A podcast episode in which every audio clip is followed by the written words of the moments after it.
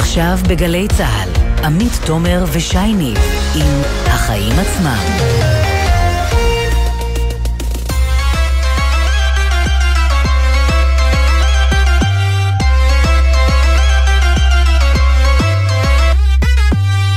עכשיו שש וארבע דקות, אתם על החיים עצמם, התוכנית הכלכלית-חברתית של גלי צה"ל. אני עמית תומר, ואיתי, אפילו שיום שלישי היום נמצא, שימו לב, שי ניב, מה העניינים שי? אהלן, בסדר גמור. החלטת אצלי... לגוון. החלט... כן, יום שלישי, כן, פעמיים כי טוב. תראי, אצלי אה, נהדר, אה, חוץ מזה שאת יודעת, בטח כבר שמעת שמאפיית ברמן הודיעו שהיא תעלה את מחירי הלחם הלא מפוקח ב-8%. זה קורה אחרי שוועדת המחירים כבר המליצה לייקר את מחיר הלחם בפיקוח, אלא שזה בינתיים לא קורה, והנה מעלים לנו את המחיר בדרך קצת שונה. כן, ומה שלא שמעתם עליו עדיין זה שברמן היא לא היחידה. תכף נדבר עם מנכ"ל מאפייה נוספת, שמודיע גם הוא, המחירים שלי בדרך למעלה ויותר גבוה, התייקרות של 8 עד 15 אחוזים. תכף נספר לכם במי מדובר, וחוץ מזה נדבר גם על תקנות יהודה ושומרון שנפלו בכנסת, וננסה להבין את ההשפעה של זה על החיים שם, בלי פוליטיקה, תכלס. כן, ועוד עניינים חשובים היום בתוכנית, כתבתנו חנה אחימאיר תביא את סיפורם של העולים הטריים מרוסיה, שלא מצליחים להפקיד ולהעביר כספים בגלל הסנקציות הבינלאומיות. נדבר גם על העלייה במספר הטיסות המבוטלות בארץ ובעולם, ומה האפשרויות שלנו, הצרכנים. ואפרופו טיסות, נסיים עם אחת מסוג קצת שונה, נדבר עם החברה הישראלית שיצאה בתחרות למפתחים עם פרס שווה במיוחד, טיסה לחלל. אז באמת יש לנו הרבה עניינים להספיק בשעה הקרובה, אבל קודם כל שי, מה הכותרת שלך היום? כן, טוב, הכותרת שלי, עמית, מגיעה ממועצת מינהל מקרקעי ישראל, שם סיכמו היום על פשרה ככה מפאיניקית, בכל מה שקשור לשיעור הזכאים לדירה בהנחה מקרב מה שנקרא בני המקום. אני אסביר רגע. עד היום, אם שיווקו דירות מוזלות בפתח תקווה נגיד, או בהרצליה לצורך העניין, במסגרת מחיר למשתכן או דירה בהנחה, ניתנה עדיפות של 25% לבני המקום, כלומר לצעירים שכבר גדלו בעיר או לפחות חיים בה בשנים האחרונות. בפריפריה אגב העדיפות גבוהה יותר ועומדת על 35% עד 50% אפילו, תלוי כמה המקום מרוחק מהמרכז או קרוב לפוליטיקאים הנכונים. עכשיו, בא שר השיכון זאב אלקין וביקש לתת עדיפות של 50% לבני המקום בכל מקום, גם באזורי ביקוש. המזל הוא שעדיין לא חיסלו בישראל את מוסד הייעוץ המשפטי לממשלה, ולכן סגנית היועמ"ש טענה שהצעה כזאת תפגע בעקרון השוויון, ובעצם תמנע מאוכלוסיות חלשות יותר לעבור למקומות חזקים יותר. מפה לשם, תראי, במקום להפנים את ההערה של סגנית היועמ"ש, הלכו על פשרה. במקום עדיפות של 25% באזורי הביקוש, השיעור יגדל ל-35%. ובפריפריה הקרובה, באר שבע או קריית גת למשל, העדיפות תעלה ל-45%. עכשיו, למה זה מרגיז אותי? כי הרי כל הסיפור הזה של בני המקום, או מה שקראו לו פעם בנים ממשיכים, זה טריק ישן של מושבניקים שראו כי טוב מהקיבוצניקים האשכנזים, סליחה, שלא רצו חלילה שהמועדון הסגור שלהם ייפתח לאוכלוסיות אחרות. ובמקום להפסיק את הנורמה הפסולה הזו, במקום לבטל את כל ועדות הקבלה הגזעניות ואת ההטבות לבני המקום, הפוליטיקאים שלנו אמרו, עזבו, אם זה עובד שם, לפחות שזה יעבוד גם אצלנו. וככה גורמים לזה שצעיר מהרצליה יקבל הטבה של מאות אלפי שקלים כדי שיוכל להמשיך לגור בהרצליה, ולא נגיד בראש העין חס ושלום. וכל זה בא להראות לחמית גם שמפאי של פעם אולי מתה מזמן, אבל הלב שלה חי ופועם גם בליכוד, גם בכחול לבן ובתקווה חדשה ובכל מיני מפלגות עם שמות חדשים ורעיונות ישנים. מה הכותרת שלך? אז אני נשארת עם אותה ישיבה של מועצת מקרקעי ישראל, שבאמת נידונו בה של צעדים אה, חשובים, הגדלת ההנחות לרכישת דירה בהגרלות, הרחבת הקרקעות שהשתתפו בהגרלות המסובסדות, תמרוץ עיריות אה, לבנות עוד בשטחן אה, כדי להגדיל את הצעת דירות למכירה, וגם מה שהזכרת, אבל שים לב מה משותף לכל התוכניות הללו. המילה מכירה, בעוד שמילה אחת נהדרת לגמרי מכל ההודעה היפה לעיתונות ששיגרו, שכירות. כבר שבועיים שהרשת בוערת סביב מחירי השכירות שפשוט מזנקים, וזאת שיחת היום בכל בית שהייתי בו, בין אם קנוי, בין אם שכור, אבל הממשלה פשוט מתעלמת. וזאת... וצריך לומר, המגמה היא ללכת לשכירות, כי ככל שהדירות אה, אה, עולות ומתייקרות, אז אה, אנחנו, לא, אנחנו לא מסוגלים להגיע לרכוש דירה, ולכן יותר ויותר, בטח צעירים, פשוט משכירים. כן, וזאת לא הפעם הראשונה שהיא נדרשת לנושא מעט מדי ומאוחר מדי. ראינו בגל ההתייקרויות האחרון במזון, שליברמן וברביבאי יצרו אותו רק בדקה ה-90, דולרים, בנסיקה מטורפת של מחירי הדלק, שלקח חודשים עד שהגיבו לזה אה, בממשלה, כלומר מהזעם ברחוב לנעשה בצמרת, הדרך לשם, למעלה, ארוכה. וחבל. אז אם שם עדיין לא נדרשים לנושא, אנחנו לא נרפה ממנו, ואני רוצה שוב להזכיר את הנתונים. דירה של ארבעה חדרים ברמת השרון זינקה בשנה האחרונה בממוצע ביותר מ-40 אחוזים, כנ"ל דירת שלושה חדרים במודיעין. שכר הדירה בהרצליה ובקריית ביאליק זינק בכ-30 אחוז בשנה האחרונה, ובתל אביב ב-25 אחוזים. הרשימה עוד ארוכה, זאת לא רק הבעיה של תל אביב, בינתיים עיריית תל אביב היחידה שנדרשה לזה ומצאה פתרון, או איזושהי תוכנית שנועדה להוביל לפתרון, אבל צריך להסתכל על זה בצורה הרבה יותר רחבה ולתת. מענה. נתחיל? נתחיל.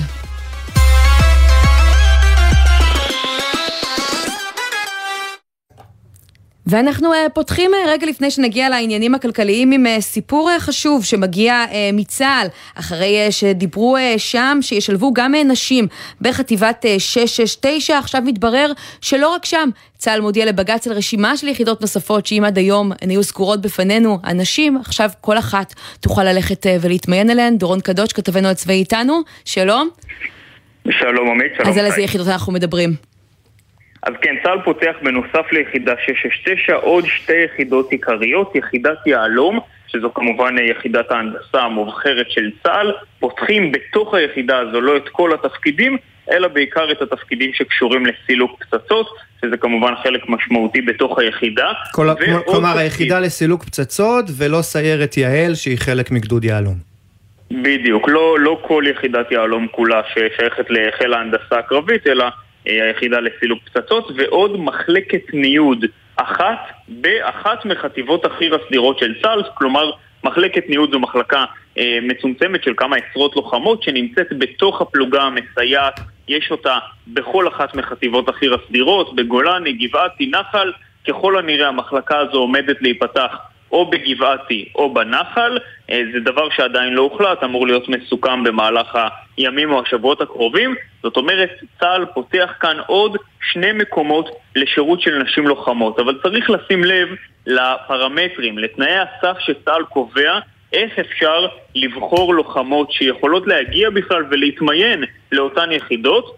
אה, אחד הפרמטרים צריך להיות משקל של 78 קילוגרמים שאותה אישה שמעוניינת להתמיין ליחידות צריכה לשקול, וגם להיות בגובה של מטר שישים ושש, ויש עוד שורה ארוכה כמובן של תנאי סף. נו- ושל נורא מוזר של- המשקל הזה, צריך לומר, אה, כמי שבעצמו היה ביחידה אה, לא רעה, נאמר. אה, בתור לא- אישה נמוכה ממטר שישים ושש אני מוחה. באיזו לא-? לא הייתי, לא הייתי. לא הייתי במשקל הזה, לא הגעתי אליו.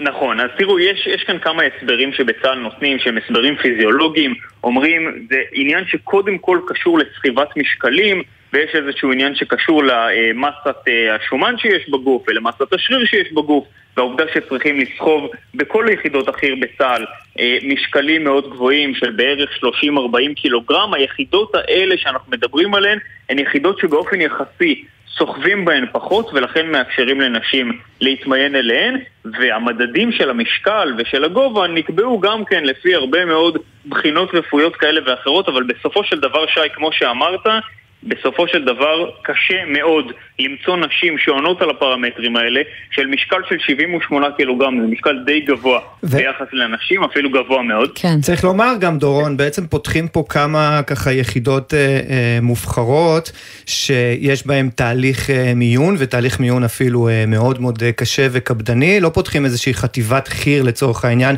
ששם אין מיונים כאלה. כלומר, צה"ל רוצה מצד אחד להגיד, הנה, אנחנו אה, פותחים את השורות ליחידות מובחרות, אבל מצד שני הוא גם ככה רוצה אה, אה, לשלוט ב- במכסות ולנהל את הדבר הזה מאוד מאוד במשורה. נכון? זה היה ככה... כן, רק- צריך להזכיר, מה שהניע את כל התהליך הזה זה בכלל בג"ץ. זאת אומרת, אילולא העתירה לבג"ץ של מספר לוחמות שמעוניינות להגיע ליחידות המובחרות האלה, כנראה שהתהליך הזה לא היה קורה, לפחות לא בשנים הקרובות. העתירה לבג"ץ היא זו שזירזה את צה"ל לעשות את הדבר הזה, וגם עכשיו, אחרי העתירה, זה בעצם התשובה שצה"ל מגיע איתה הערב לבג"ץ.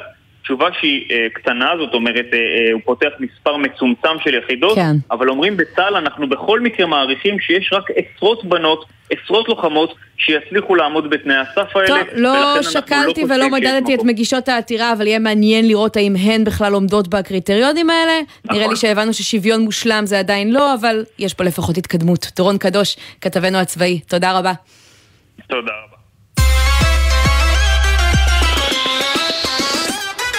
ואנחנו עוברים למחירי הלחם, עכשיו זה כבר לא זעקה ולא איום, הם מתייקרים. בזמן שהמדינה מסרבת לאשר העלאה של מחירי הלחם אה, בפיקוח, מאפיית ברמן מודיעה היום לרשתות המזון ושאר אה, לקוחותיה שהיא מייקרת את יתר מוצרי הלחם שלה, אלו שיש להם שליטה על מחירם ב-8%, ועכשיו אנחנו מפרסמים לראשונה שהיא לא היחידה. מאפיית דגנית ענבר מודיעה גם היא בימים האחרונים ללקוחות שלה, להעלאות של חלק ממוצרי הלחם בפיקוח, בין 8 ל-15%. אז אם חשבתם שאם ברמן מעלה מחירים, פשוט לא נקנה אותם, נבחר מותג אחר, נדמה שהאלטרנטיבות הזולות על המדף פשוט מצטמצמות. נמצא איתנו בדיוק בעניין הזה מנחם אוברקוביץ', מנכ"ל מאפיית דגנית עין בר מקיבוץ אה, עינת. אהלן מנחם. היי, שלום לכם. אז מתי אתה מודיע ללקוחות שלך על ההתייקרות הזאת, ועל איזה מוצרים אה, אתה יכול לספר לנו שנשלם בקרוב יותר? אני לא יצאתי בהודעה גורפת, אני בא במשא ומתן עם כל הכוח באופן אישי מול uh, המוצרים שהוא קונה ומול הכוח קנייה שלו וכוח אבל שמענו מכמה לקוחות שהם קיבלו uh, הודעות כאלו, המגמה הכללית זה שהמחירים הולכים להתייקר, לרוב הציבור לפחות? אין ברירה, המציאות, uh, אנחנו בעצם, המאפיות עומדות עם חרב על הצוואר, אין לנו דרך להתקיים ללא שינוי המחירים. ואם המדינה לא מכבדת את ההסכמים או את ההחלטות של הוועדות שהיא הקימה, אז אנחנו צריכים לעשות משהו לביתנו. זאת, ה... אלה... זאת המציאות, זאת האחריות שלנו. רגע, אז רק שאני אבין, אם מחירי הלחם בפיקוח היו עולים, היה אפשר לא להעלות את יתר המוצרים? או שזה בא לסבסד את הלחם בפיקוח, או שבלי קשר דברים מתייקרים ואתה מתכנן להעלות מחירים? אני אמרתי לכם כבר בריאיון קודם, שההתייקרות של הקמח הוסיפה לי, רק הקמח, אני לא מדבר על מוצרים אחרים, מיליון וחצי שקל לחודש, מיליון ארבע מאות. יש תוספות של דלק ושמרים וקרטונים. כל, הת... כל התהליך הזה, בהסתכלות שנתית, אני צריך לסגור פער של 15-16 מיליון שקל של התייקרויות, שאני צריך להביא אותו בחזרה למפעל שלי בשביל לקיים אותו. מנחם, עכשיו... אתה יודע, אני מניח שאנחנו נשמע בימים הקרובים על עוד מאפיות שמעלות אה, מחירים, והדבר הבא, כמו שאנחנו מכירים גם מהעבר, זה שיגידו, הנה, יש פה אה, סוג של אה, קרטל, יש כאן תיאום מחירים. הקרטל עושה המדינה. מה הכוונה? המדינה, המדינה, המדינה, המדינה היא שולטת על המחירים של ה... לפחות 45% מסל הלחם, והיא מחליטה אם הוא יעלה או לא, לא יעלה. ההיסטוריה מוכיחה שהלחם זה המוצר הכי זול בסל המזון. בזמנו, בעבר, כשלא עדכנו את הלחם האחיד, החשוף, הלא פרוס, הוא נעלם מהמדף. כי מוצר שלא מצליחים לכסות את העלויות שלו, הוא מצטמצם באופן טבעי. ועדיין אתה יוצא למהלך כזה, במקביל למהלך של מאפיית ברמן. לא עשית את זה לפני שבוע או לפני שבועיים, זה קורה מי, במקביל. מה אתה אומר? לא שאלתי, לא שמעתי את השאלה. אני אומר, עדיין אתה יוצא למהלך הזה של העלאת מחירים, במקביל למהלך של מאפיית ברמן, זה לא קרה לא לפני שבוע, לא לפני שלושה שבועות. נגיד אבל להגנת מנחם שזה לא קורה רק היום בשעות האחרונות, כלומר זה כן מהלך של כמה ימים עוד לפני ההודעה של אה, ברמן, כלומר אין פה הליכה בעקבותיהם. אני נמנעתי בלהוציא אה, מנשרים של העלאת מחירים. בדיוק. ואמרתי לפני כמה דקות, אני בא במשא ומתן עם כל הכוח שלי ועם כל רשת. ומגיע להסכמות ולהבנות. אני חושב שאני מוצא אוזן קשבת אצל הלקוחות שלי למציאות הקיימת. מנחם, אנחנו שומעים הרבה זמן... ההבנה שבאה מהלקוחות היא יותר גדולה מההבנה שבאה מהפוליטיקאים. אנחנו שומעים הרבה זמן את ה, אה, בעצם אה, קריאות אה, שלכם, ומדברים על זה שמחירי הלחם יעלו, ומחירי הלחם בפיקוח לא יכולים לא לעלות. בינתיים הצרכן לא מרגיש את זה על המדף. מתי אתה מצפה שהמחירים יעלו עבורנו, שכבר לא נוכל לחמוק מזה, לא רק נשמע את זה, אלא נראה את זה בעיניים? אני, אני לא יודע למה אתה אומרת שהוא לא מרגיש את זה, אני חושב שהלחמים הלא מפוקחים, דה פקטו, עלו על המדף, התייקרו. אני, הלחם הלא, הלא מפוקח, הוא, יש לו מחיר מקסימלי שהמדינה קובעת. נכון. אז uh, יכול להיות שהוא כן עולה, יכול להיות שהוא לא עולה, אני לא יודע, כל רשת יש לה את המחירים שלה, היא לא יכולה לעבור את הרף שה, שהוא קבע, שהמדינה קבעה. אבל יכול לא, דיברתי ש... על הלחם הלא מפוקח, שאני לא חושבת שראינו עדיין את השינוי הדרמטי הזה שמדברים עליו במחירים. אני מניחה שעכשיו בעקבות ההודעות האלה זה אולי יקרה אה, בשבועות הקרובים, אבל לגבי הלחם בפיקוח, אתה יודע, יעברו כבר כמה שבועות מאז הבשורה אה, של ועדת המחירים להוציא את הלחם אה, מפיקוח, והודעה של אה, שרת הכלכלה שהיא תתנגד לזה והיא לא תיתן לזה לקרות. אתם מדברים עם המדינה, מנסים להגיע לאיזושהי אה, פשרה, או שזה פשוט לא, תקוע? אני לא, לי לא היה שום קשר עם המדינה, המדינה גם לא פנתה אליי.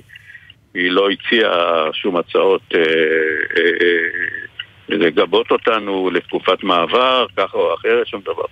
ולמה לא בחרתם בעצם... היא לא מקיימת את ההבנות, אני, אני, אני מוכרח להיות אה, אה, חריף קצת, היא לא מקיימת את ההבנות עם המאפיות, לא מהיום. זה לא דווקא התחיל עם השרה הזו, זאת היסטוריה, הלחם הוא סימבולי, הוא סמלי, הוא עליו יקום ויפול יוקר המחיה. לא, זה לא, זה לא, הוא הפך להיות, הלחם המפוקח הפך להיות מאוד שולי בסל המזון, לכן הוועדה, ועדת, הוועדה שהוקמה אה, אה, לבדוק את, ה, את המצב במאפיות ואת הלחם בפיקוח, המליצה להוציא אותו מפיקוח. כן, טוב, אתה לא מופתע מזה שפוליטיקאי או פוליטיקאית במקרה הזה אה, לא מעוניינים להעלות את מחיר הלחם. אז מה, מה מצפים מאיתנו? מה מצפים מאיתנו? תראה, בסופו, אה, בשוק הישראלי התפתחו פינות אפייה. מאות פינות אפייה, שמוכרים מוצרים ללא פיקוח, במחירים פנטסטיים, עם רווחיות יוצאת מן הכלל. בסופו של דבר, כשאני מסתכל על המציאות הזו, אני אומר, תגיד, מה אתה... מה אתה... תרד מהלחם המפוקח הזה, עזוב, תלך תפתח. מה שכל הפינות המחייה האלה כן. יודעות, אני יודע לעשות לא פחות טוב. הלחם המפוקח מהווה אצלך 50 אחוז, הלחם המפוקח מהווה אצלך 50 אחוז מהתמהיל, לעומת 30 אחוז בערך אה, במאפיות אחרות נדמה לי. ככה שזה לא, לא, לא מאוד פשוט לוותר עליו. הוא גורם לי להפסד גדול. הוא גורם לי להפסד גדול. אני אצמצם אותו, והוא ירקיל לי את ההפסד. אני אעבור לייצור אה, מוצרים אחרים. כן. אני אעבור לפתיחת אה, פינות אפייה. נכון שזה לא תהליך של יום. אבל זה תהליך של חמש שנים, ולא יהיה לחם מפוקח במדינת ישראל, זה הכל, זאת המציאות. לא, אין ספק שצריך לתת לזה איזשהו אה, פתרון, כי זה באמת גם עבור הצרכן המוצר הבסיסי ביותר, אבל... אה, כן. אי אפשר לחיות חיים של בת יענה ויגידו שהמאפיות יישאו על גבם את כל הדמגוגיה הזאת. לא. אוקיי. זה לא יכול להימשך. נראה לי שהדברים אה, ברורים. מנחם, אנחנו נמשיך לעקוב באמצעותך אחרי הסיפור הזה. מנחם אברקוביץ', מאפיית דגנית עין בר, תודה רבה על השיחה הזאת. תודה לכם, ביי. ועכשיו אנחנו לתקנות אה, יהודה ושומרון. ראינו את הדרמה הפוליטית אה, בלילה, כשלא מצליחים אה, להעביר את התקנות ש... תוקפן אה, יפוג אה, בסוף אה, החודש. באופוזיציה מאוד מתגאים בזה, בקואליציה לא כולם הרגישו בנוח עם החוק הזה, ולכן לא הרימו יד עם חבריהם לגוש, מה שנקרא, ועל זה דיברו רבות, דיברו כל היום, אבל אף אחד לא מדבר על מה התקנות האלה אומרות ומה יקרה הסיפור? כאן כן. בסוף החודש. אז בשביל זה אנחנו פה, ואנחנו רוצים לפנות לדוקטור אדם שנער. שלום. אהלן. מומחה במשפט חוקקי, חוקתי מבית הספר אה, רדינר למשפטים באוניברסיטת אה, רייכמן. אדם, ספר לנו איך אה, באמת פקיעה של התקנות האלה תשפיע על החיים עצמם, של כל אחד מאיתנו, לפחות של תושבי השטחים.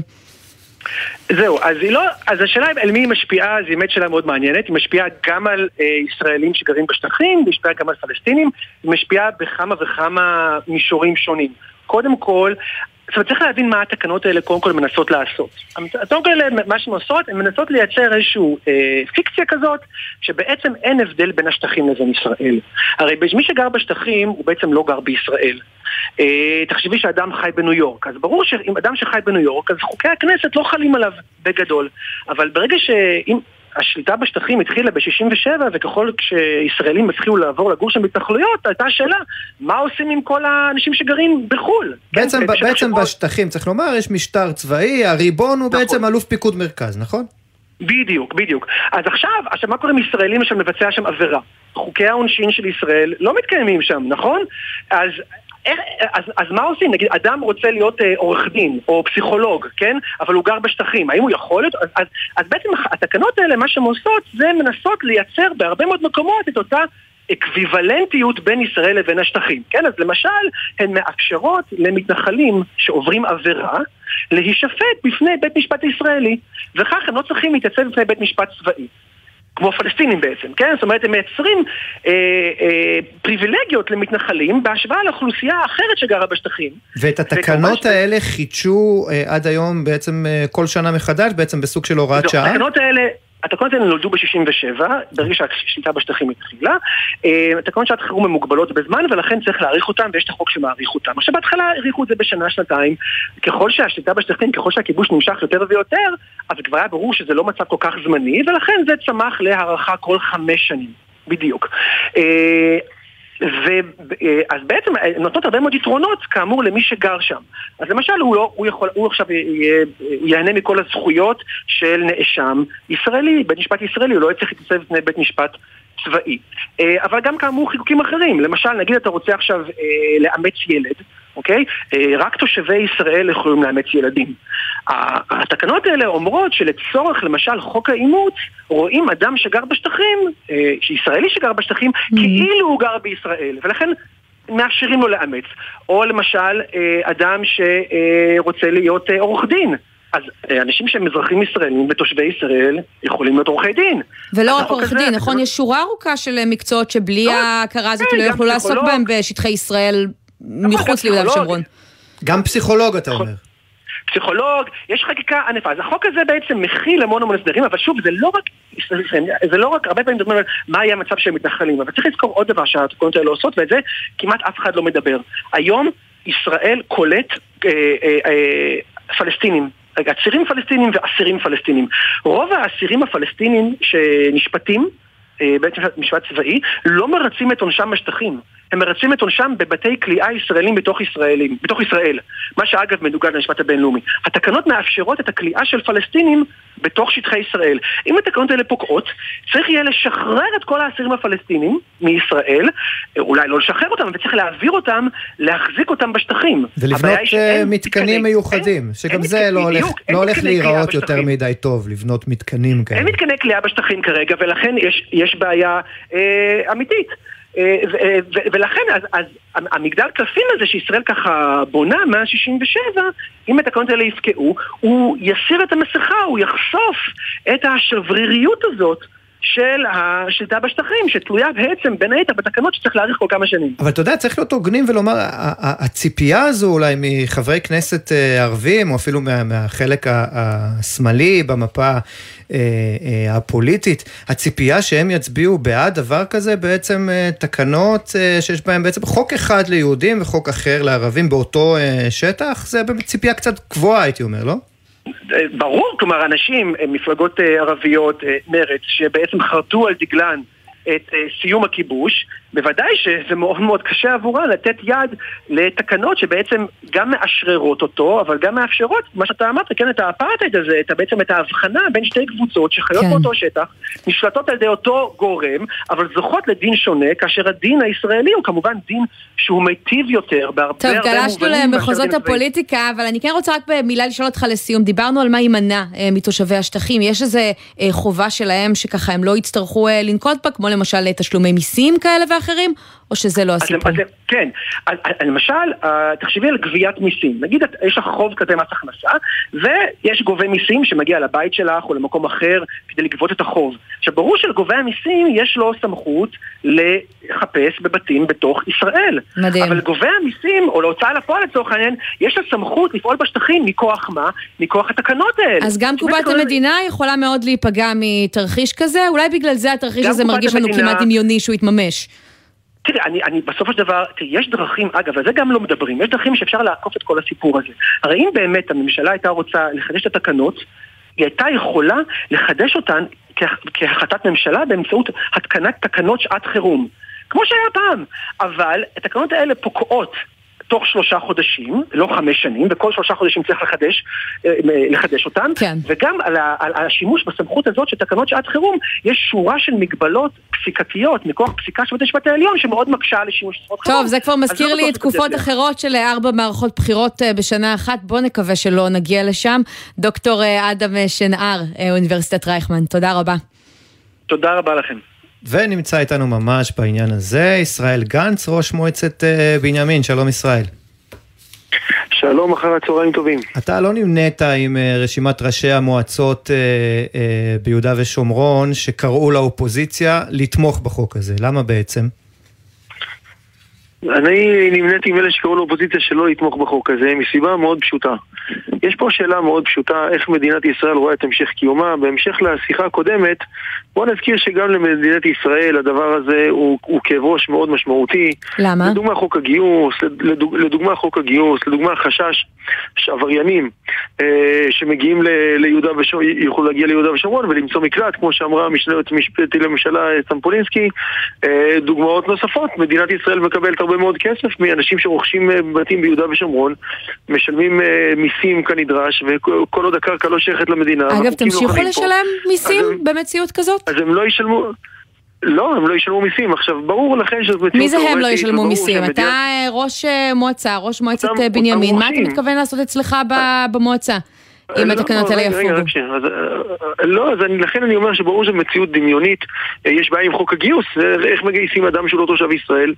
לכן ברור שזו מציאות דמיונית, וכמו שאמר אפילו יאיר גולן בעצמו, אה, שאין סיכוי שלא להעביר את החקיקה הזאת, בסוף להתנתק מ-8% מאזרחי מדינת ישראל, ולהגיד להם שביתם הוא לא ביתם, או ממה ש...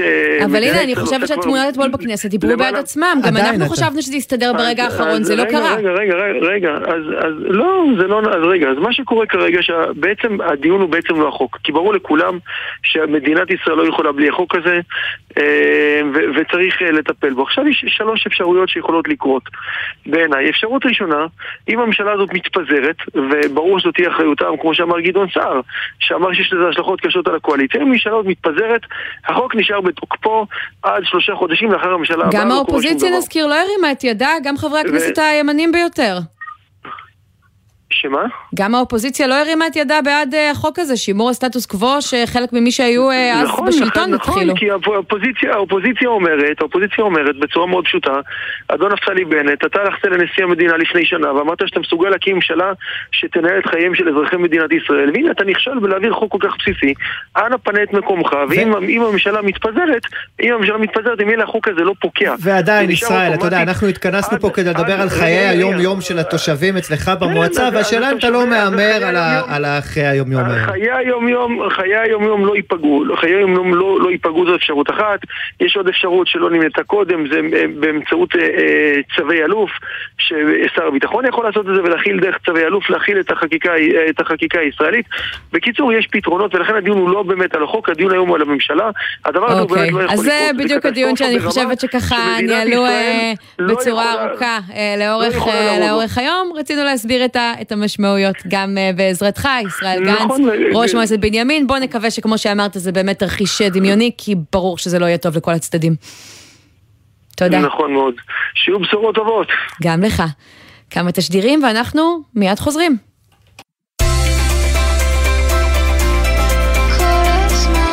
גלי צה"ל, יותר מ-70 שנות שידור ציבורי.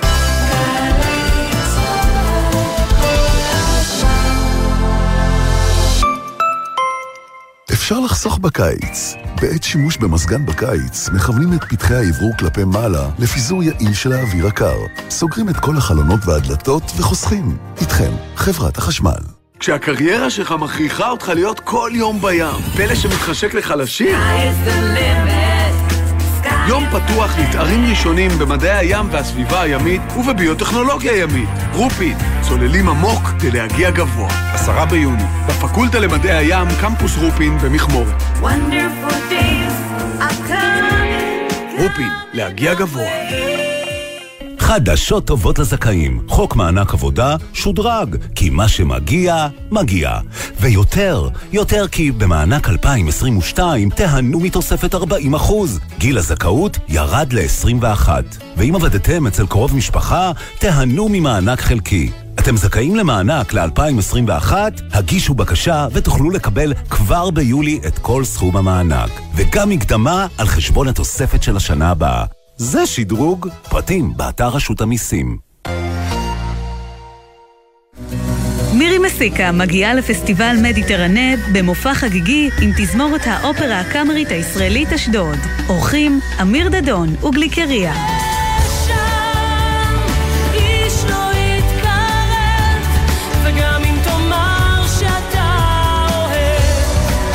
שני, שמונה בערב, באמפי אשדוד, ובקרוב, בגלי צה"ל.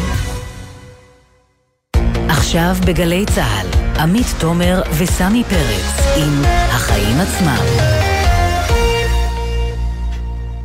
חזרנו, אני עמית תומר ואיתי נמצא שי אה, ניב, אמנם החלפנו קצת אה, בימים, אבל אה, כן, כנראה שהאותות עדיין לא התעדכנו, בסדר, גם זה קורה. סמי יהיה פה מחר. כן, אל תדאגו, מה שנקרא.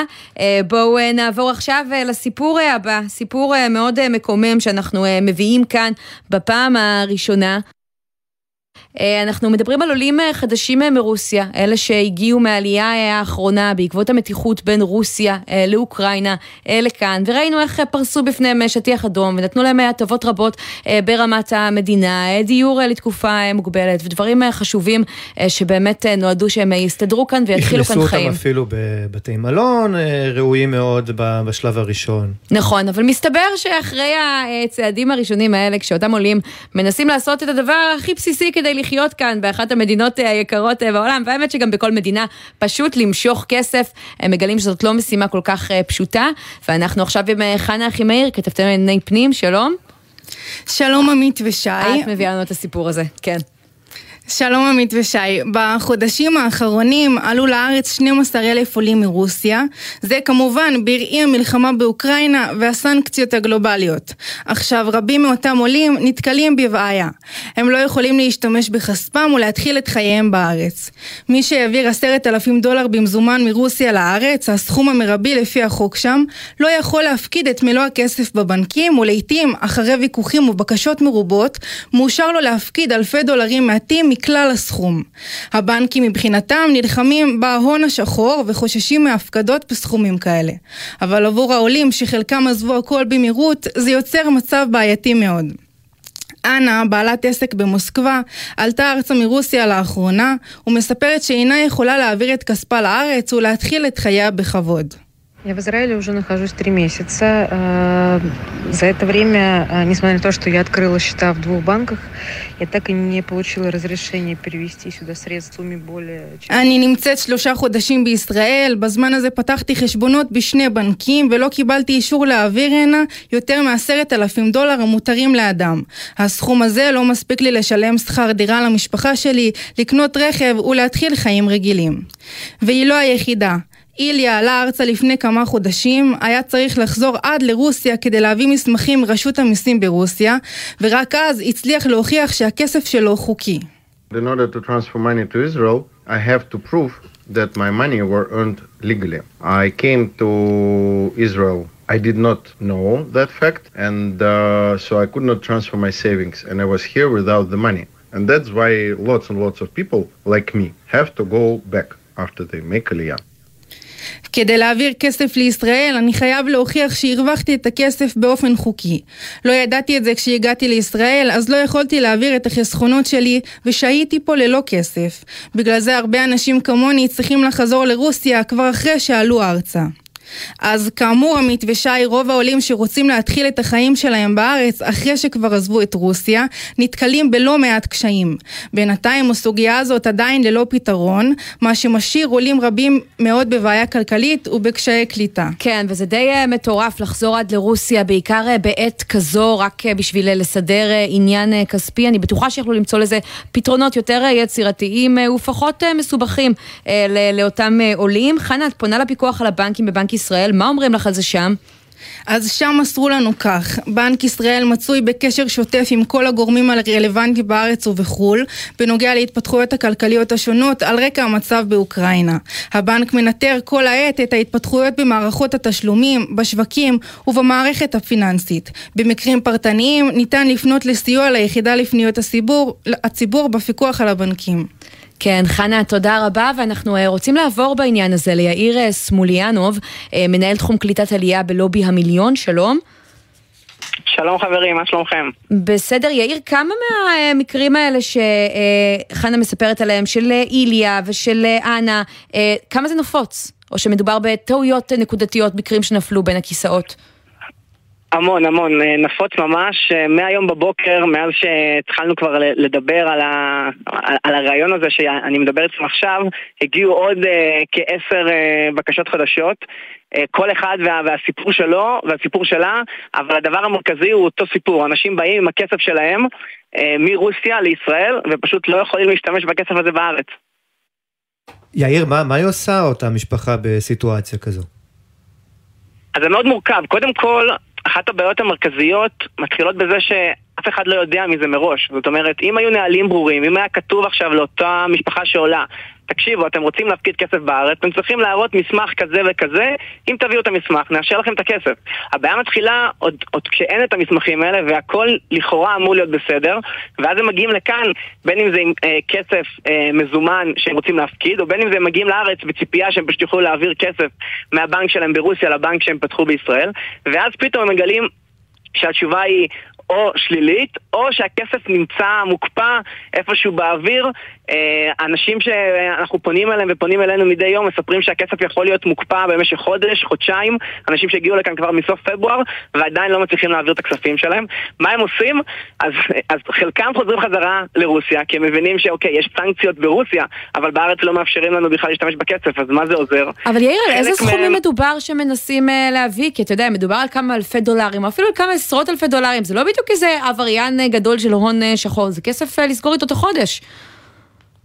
Uh, אני ממש מסכים איתכם. Uh, אנשים uh, שבאים לארץ, מותר להם להוציא מרוסיה עד עשרת אלפים דולר, אז הם בכל מקרה לא באים יותר מזה, והם מגיעים לכאן ולא נותנים להם להפקיד, או שבאים ואומרים להם אתם יכולים להפקיד רק חלק.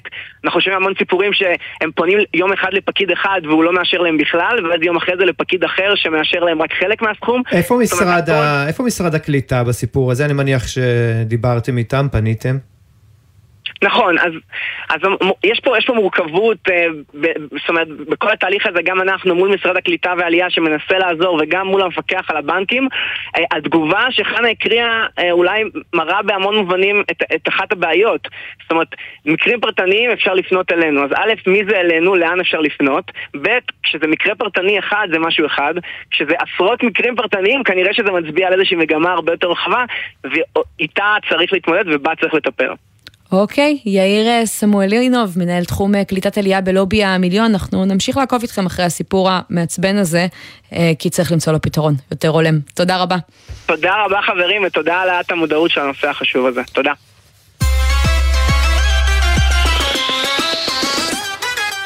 והנה עוד נושא צרכני אה, חשוב שנוגע אה, לרבים. אתה יודע, שמענו על העולים אה, מרוסיה שנאלצים לחזור עד לשם כדי להוציא כסף, אבל מסתבר שזאת לא משימה כל כך פשוטה, לא להם ולא לאף אחד אחר, כי אנחנו שומעים על יותר ויותר ביטולים של טיסות, וזה כבר לא בעיה כאן אצלנו רק בישראל עם אל על ועיצומי הטייסים, זאת ממש בעיה עולמית שנובעת מהעובדה שיש מחסור בכוח אדם וביקוש שהולך ועולה אחרי שנתיים של קורונה. כולנו רק רוצים לעוף מחוץ. לחו"ל, לחו"ל, אבל זה גורם באמת הרבה עוגמת נפש הרבה פעמים. כן, את יודעת, באופן טבעי אה, צמצמו את מצבת אה, כוח האדם, אבל עכשיו כשהביקושים אה, עולים לא מצליחים להדביק את הפער הזה. חלק גם מאותם עובדים שעבדו בענפים האלה מצאו את עצמם במקומות אחרים, והנה אנחנו רואים ביטולים, באמת, כמו שאמרת, בכל העולם, לא רק פה. כן, אז בואו נדבר בעניין הזה עם ענת בן עזרא דוקנס, מנכ"לית הסדרה, מינהל וארגון ברשות להגנת הצרכן ולסחר הוגן, שלום. שלום וברכה. ענת, אתם מרגישים בחודשים האחרונים עלייה אה, בפניות, שבאמת, כמו שזה נראה בשטח, יותר ויותר צרכנים סובלים אה, מהבעיות האלה מול חברות התעופה? אז אני אגיד ככה, קודם כל אנחנו רואים עלייה, כמובן מהקורונה, משנת 2020, אנחנו רואים עלייה מאוד מאוד גדולה של כמות הפניות בתחום התיירות באופן כללי. כי צריך להבין, גם כשהיה הקורונה היו המון ביטולים. אנשים התחילו להזמין גם עכשיו חזר, ושוב, אנחנו רואים איזושהי מגמה של אה, ביטולי טיסות, ולכן אנחנו רואים... אה, הרבה תלונות על ביטולי טיסות. העניין הוא שאתה צריך לדעת כצרכן מה אתה יכול לעשות במקרה או שמבטלים לך את הטיסה, או שבעצם אתה רוצה אתה לבטל את הטיסה. אז זהו, אז, ב... אה, צריך לעשות הבחנה. אז התכנסנו בדיוק אה, כן. בעניין הזה, כלומר, מה אנחנו יכולים לעשות, אנחנו כצרכנים, מהם האפשרויות שלנו? אנחנו יודעים שגם אם אנחנו קונים כרטיס שהוא גמיש, מה שנקרא, אנחנו יכולים להזמין את הכרטיס מחדש, לא בכל המקרים אנחנו יכולים בכלל לקבל החזר. מתי כן אפשר לקבל, לקבל את מלוא הכסף? מה עושים למשל עם בית המלון, שגם הוא לפעמים אנחנו נאלצים לבטל אותו בגלל הביטולים של הטיסות, ושם אנחנו לא זכאים לכסף הזה. נכון, אז בואו נעשה רגע הבחנה. יש שני חוקים שמטפלים בנושא הזה, אחד שהוא בעצם חוק הגנת הצרכן, שבו אנחנו כרגולטור אוכפים אותו, ויש חוק שהוא בעצם אזרחי, שהצרכן בעצם צריך לאכוף אותו בעצמו, שהוא חוק שירותי תעופה. בעניין של חוק הגנת הצרכן יש לך את זכות הביטול. זאת אומרת, אם רכשת כרטיס אה, היום, בתוך 14 יום יש לך את הזכות ביטול, אתה לא רוצה, אתה מתחרט, או שאתה שומע שיש איזה שהן בעיות בחברת אל על, תוך הרבה, או בחברה אחרת, אתה רוצה לבטל את הטיסה, אתה יכול תוך 14 יום, מהרגע שרכשת אותו, אם זה נמצא גם כשעשית את זה פנים מול פנים, וגם כשעשית את זה בטלפון או באינטרנט, תוך 14 יום אתה יכול לבטל, ההבדל היחיד שיש בין, בין uh, שני הסוגים של uh, פרונטלי ומכר מרחוק זה בעצם בפרונטלי 14 יום לפני שהטיסה קורית, או שבע, אה, במכר מרחוק זה שבעה ימים לפני. פרונטלי רק נגיד, זה אם התיישבת מול אה, סוכנת נסיעות. סוכן. טוב, נכון, דברים שכבר... נכון, בדיוק, עשית את זה פנים מול פנים. משהו שלא עשיתי, לא עשיתי שנים, אני חייב להודות. נכון, נכון. הרבה הלכו למכר מרחוק, רוב התעשייה הזאת היא הולכת בעצם למכר מרחוק, זה או בטלפון או בדרך האינטרנט, ובאמת יש לך את הזכות לבטל אותה, ואתה יכול לבטל את הטיסה או את המלון, דרך אגב, זה לא חייב להיות טיסה. גם דרך הפקס, גם מה שהיום כמעט ואין, אתה יכול לעשות דרך האינטרנט. לא, אבל אני שאלתי, דרך... אני שאלתי על המלון, כי אוקיי, גם אם אני מקבל אה, איזשהו החזר על הטיסה שבוטלה על ידי חברת אז התעופה, אז אני אני, בסוף יש לי מלון שכבר הזמנתי ואני לא זכאי להחזר שם מהמלון. מי מפצה אותי על זה? נכון. אז רגע, אז יש, אה, בעניין של, של ביטול באופן כללי, בתוך 14 יום זה נכון, ברגע שאתה רכשת איזשהו שירות שנמצא כל כולו מחוץ לישראל, אתה לא זכאי מחוק הגנת הצרכן, אתה לא יכול לבטל אותו תוך 14 יום. שזה משהו שניתן, כתוב בחוק.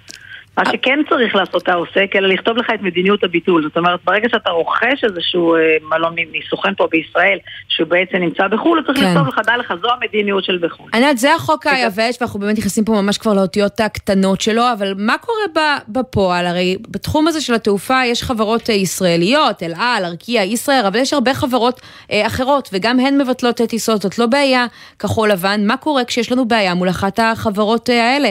לא פעם אנחנו מרגישים שאין שם אימא ואין שם אבא, עד כמה יש באמת פער כזה בין החברות אה, ישראליות לזרות? תראו, באופן עקרוני, אנחנו ברשות להגנת הצרכן אה, באים ואומרים שהחוק אה, של מדינת ישראל, ברגע שאתה פונה לצרכנים הישראלים, חל גם על כל חברות התעופה שנמצאות מחו"ל. אבל אתם מצליחים לאכוף את זה? ישראלים, מה שאנחנו עושים, כן, אנחנו ממש ממש מנסים, ו... לוקחים את כל האמצעים שיש לנו ונלחמים קשה כדי לעשות אכיפה כנגד החברות הללו. נכון שזה קצת יותר קשה, נכון שאנחנו צריכים לעשות הרבה יותר פעולות כדי להגיע למצב שבו אנחנו אה, אוכפים עליהם, אבל אנחנו לגמרי לא מרימים ידיים בנושא, גם אה, בחברות שנמצאות בתוך הארץ וגם שנמצאות מחוץ. אבל יש לי עוד משהו שאני כן רוצה להגיד, שאומנם זה הצרכן צריך לאכוף את זה ולגשת לבית משפט, אבל כן יש את חוק שירותי תעופה, וזה חשוב. אם חברה מבטלת לכם טיסה, אתם זכאים לפיצוי.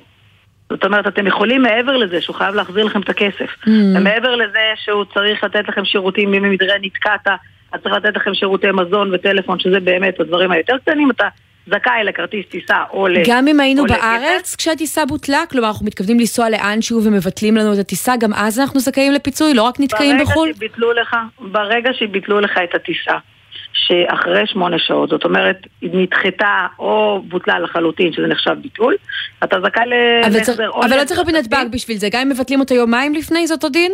לא, אז זה תלוי מה אומרים לך. אם מודיעים לך מראש, אם תוך 14 יום הודיעו לך, דע לך, אנחנו הולכים לבטל לך את הטיסה, דע לך, תתכונן מראש, זה לא מהיום להיום, אז אתה לא זכאי. ואם אחרי יותר מ-14 יום? אם לא הודיעו לך בכלל, ובאים ואומרים לך, תקשיב, עכשיו, תוך יומיים או תוך זה, ביטלו לך את הטיסה, אז אתה כן. זכאי לפיצוי. כלומר, קיבלנו אס.אם.אס מחברת תעופה, מה שראינו שקורה בימים האחרונים, אנחנו זכאים לפיצוי מעבר למחיר הכרטיס עצמו. נכון, צריך גם להסתכל, אה, כדי שלא נטעה את הצרכנים, אז באמת צריך להסתכל קצת בחוק, אה, בחוק. כן, אז נזמין את מי שזה באתר. רלוונטי לו, לרדת עמוק ככה לאותיות הקטנות. נתנו כאן אה, טעימה. ענת בן אה, עזרא דוקן מהרשות להגנת הצרכן, תודה רבה על הטיפים. ערב טוב לכולם.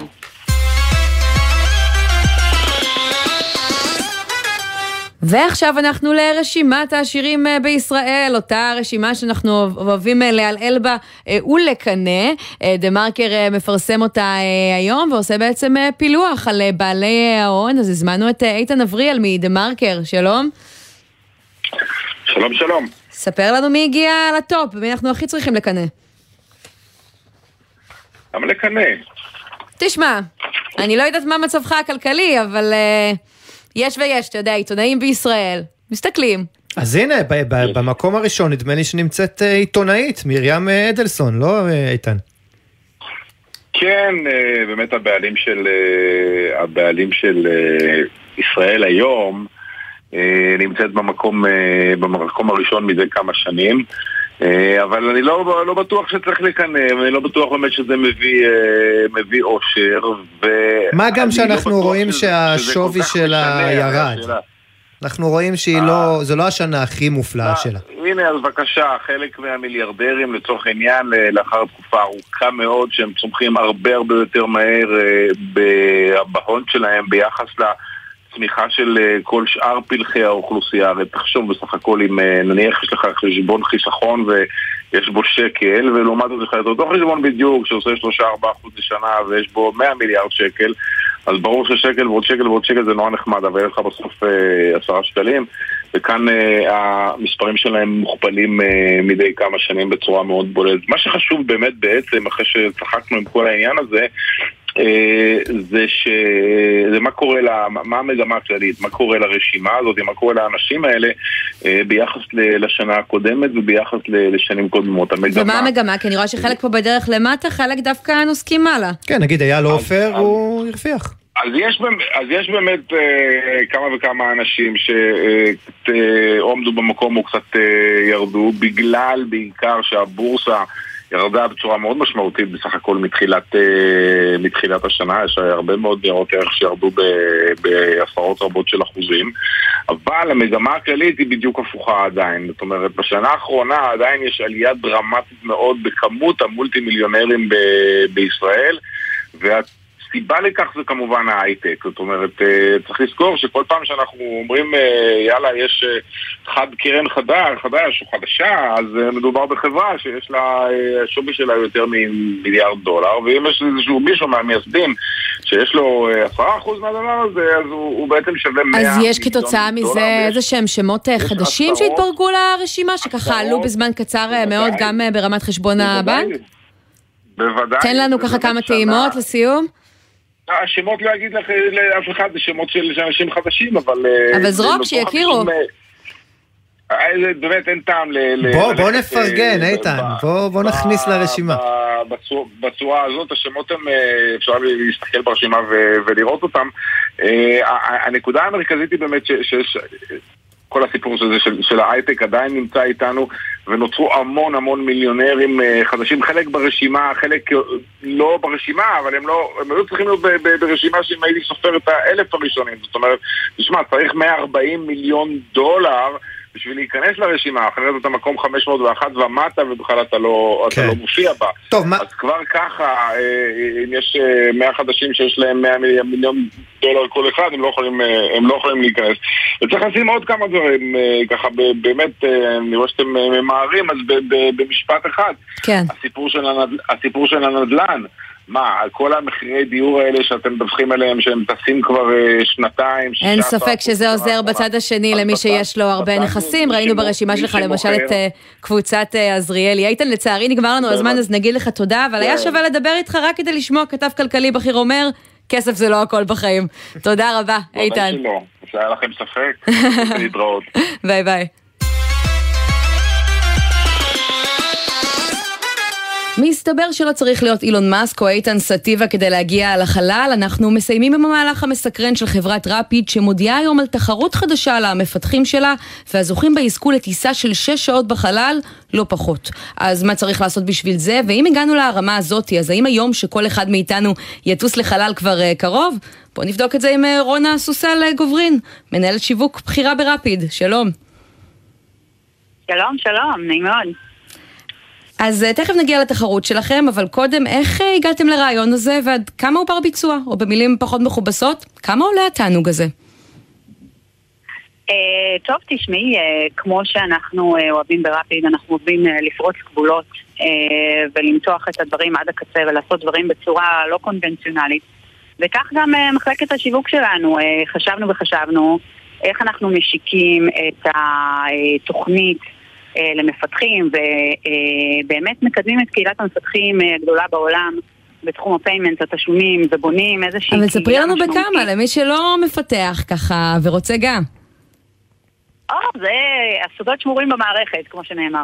או. את יודעת, פיתוח מנהלים ועובדים זה בדרך כלל משהו שעושה מחלקת ה-HR או ה-Head of People, כמו שקוראים לזה אצלכם היום בהייטק. נכון. אה, ופה עושה את זה המחלקה של השיווק, מה שאומר שזה באמת מכוון יותר ככה ל-PR, לא? יחסי אה, ציבור. לא, ממש לא. לא. אנחנו עובדים יד ביד אה, ביחד עם מחלקת ה-HR אצלנו, ובניתי מחלקה. של employer branding, שאנחנו עובדים בצמוד ועובדים עם הגולס המאוד מאוד ספציפיים של ה-HR. Uh, המהלך כאן הוא לא מהלך HRי או PRי, זה בעצם מהלך uh, שפונה למפתחים בכל העולם. ולאו דווקא לגיוס עובדים. אנחנו בונים ממש קהילת מפתחים שהם בעצם משתמשי הקצה במוצרים של רפיד. כלומר, לא רק עובדי החברה יכולים להשתתף בתחרות, רק נסביר. לא, עובדי החברה לא משתתפים בתחרות. התחרות היא גלובלית, ומפתחים מכל העולם משתתפים בהקטונים שלנו, ומנסים לפצח באמת אה, אה, חידות שמתפרסמות כל שבוע באתר שלנו, בהק בגלקסי דוט דב. גם עמית ואני יכולים להשתתף? אה, אם אתם אה, יודעים לפצח חידות, כן, ואם אתם אה, רוצים להשתתף בהקרים הווירטואליים שלנו, בהחלט כן. חידה של חמיצר זה המקסימום שאני יכול לפצח. אבל מה, נבדוק את זה אחרי השידור, אל תהיה כזה פסימי, אבל אני חושבת שמה ששי מנסה להגיד, שזה איזשהו שיא חדש כן. בתחום ההטבות והמסיבות בהייטק, ונכון, זה לא מיועד לעובדים, אבל זה מגיע בתקופה שבה רבות מהחברות דווקא מצטמצמות, לאור הנפילות הגדולות בוול סטריט. אתם מרגישים עם זה בנוח? אה, אנחנו אה, לא מתייחסים לזה כאיזשהו מהלך שצריך להרגיש בנוח. יש לנו גולד להכין, אה, בעצם אנחנו פונים למפתחים שהם משתמשי הקצה במוצר שלנו. אז מהלך שפונה לקהילת המפתחים ונותן להם פלטפורמה וכלים לסייע להם באמת לפתח אפליקציות ולהשתמש באמצעים מקוונים לתשלומים על פני הפלטפורמה של רפיד ולא רק על פני הפלטפורמה שלנו, אלא בכלל. וכאן אנחנו תומכים בעצם גם בעסקים קטנים וגם בעסקים גדולים. ביכולות שלהם. כן, אני מדברת על הפרס, לא על עצם התחרות, פרס שבסוף מזוהה היום עם המיליונרים והמיליארדרים הכי גדולים ש... שיש לנו בעולם. אז למה שרק הם ייהנו מטיסה לחלל? טוב, יש לכם היסטוריה. שאלה שגם אנחנו שואלים את עצמנו, כל יום בבוקר. יש לכם היסטוריה של אה, ככה אה, תשומת לב מיוחדת, אה, אפילו פרובוקציות הייתי אומר, אנחנו זוכרים את הסרטון המפורסם עם סקאזי, נכון? הסרטון הזה לא שלנו, אני לא מתייחסת לסרטון הזה. כן, טוב, אבל הוא כיכב במשרדים שלכם. טוב, לא נתייחס לסקאזי במשרדים שלכם. אני אגב, קניתם אותי עם הכנס בליסבון, עוד הרבה לפני החלל. זו עמית שמתלהבת פה מהטיסה, נכון עמית? Uh, כן, אין, uh, אין ספק. Uh, אבל בואי תספרי לנו מה צריך לעשות בשביל uh, לזכות בה וכמה עומדים okay. אוקיי. להשתתף באתגר הזה. הכנס... אין בעיה. אז האתגר הזה, כמו שאמרתי, מתפרסמים מדי שבוע חידות באתר של Hack the Galaxy.dev. ככל שאתה מתקדם בחידות ועונה על יותר חידות ו... משתתף בהאקתונים ויכול גם להגיע לאירועים הפיזיים שבהם משתתף ברחבי העולם, לאירועים למפתחים ושתהיה לנו נוכחות שם, אתה יכול לזכות יותר ויותר נקודות. אה, הזוכים בהאקתונים אה, אה, יזכו בכרטיס לטיסה בחלל, בעצם זה בקפסולת חלל, ובסופו של דבר, ה demo day בליסבון, אנחנו מזמינים את הזוכים, את ה top 3 לכל האקתון, להשתתף ב demo day, להציג את המוצרים שהם פיתחו בהאקתונים. והזוכה במקום הראשון אה, גם יקבל כרטיס לטיסה בחלל. זאת אומרת, ככל שאתה תעבור יותר אתגרים במהלך השנה ותזכה ביותר נקודות, אתה מגדיל את הסיכויים שלך להגיע לליסבון ולזכות בפרס. והטיסה היא שש שעות, ראינו בעצם אה, שיש אה, ככה כאלה שנוסעים גם ימים בחלל, לאן אפשר להגיע בטווח הזמן הזה? אתה מגיע לאטמוספירה ומסתכל אה, עם view של 360 על העולם. אוקיי, טוב, לא סיפרת לנו כמה זה עולה, אז כנראה שלא כל אחד עדיין יכול לטוס לחלל, אבל הנה עוד כמה אנשים שיוכלו בקרוב. רונה סוסל גוברין, תודה רבה. תודה רבה לכם, נהניתי. ונגיד תודה גם לעורך שלנו בנצר, בהפקה עשהאל פלד, נטע רז וערן גולני. עורכת הדיגיטל יעל חיימסון, טכנאי השידור יאלי הראל ושון טרסקנוב. תודה עמית עומר. תודה שייני, ומחר יהיה פה לצידי סמי פרץ. תבואו גם. bye bye.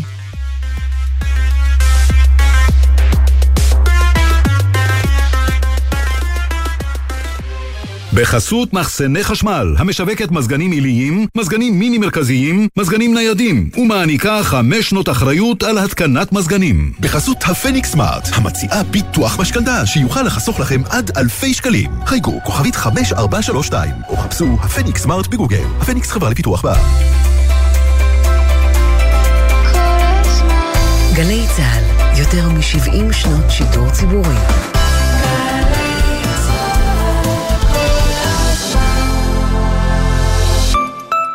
עמיתי מועדון חבר, המבצע של קיה נמשך לעוד שבוע בלבד. ספורטאז' החדש, סורנטו, סלטוס, סטוניק, פיקנטו ויתר דגמי קיה, עכשיו בתנאים בלעדיים לעמיתי מועדון חבר. לפרטים כוכבי 9920, או באתר מועדון חבר. חבר זה הכל בשבילך,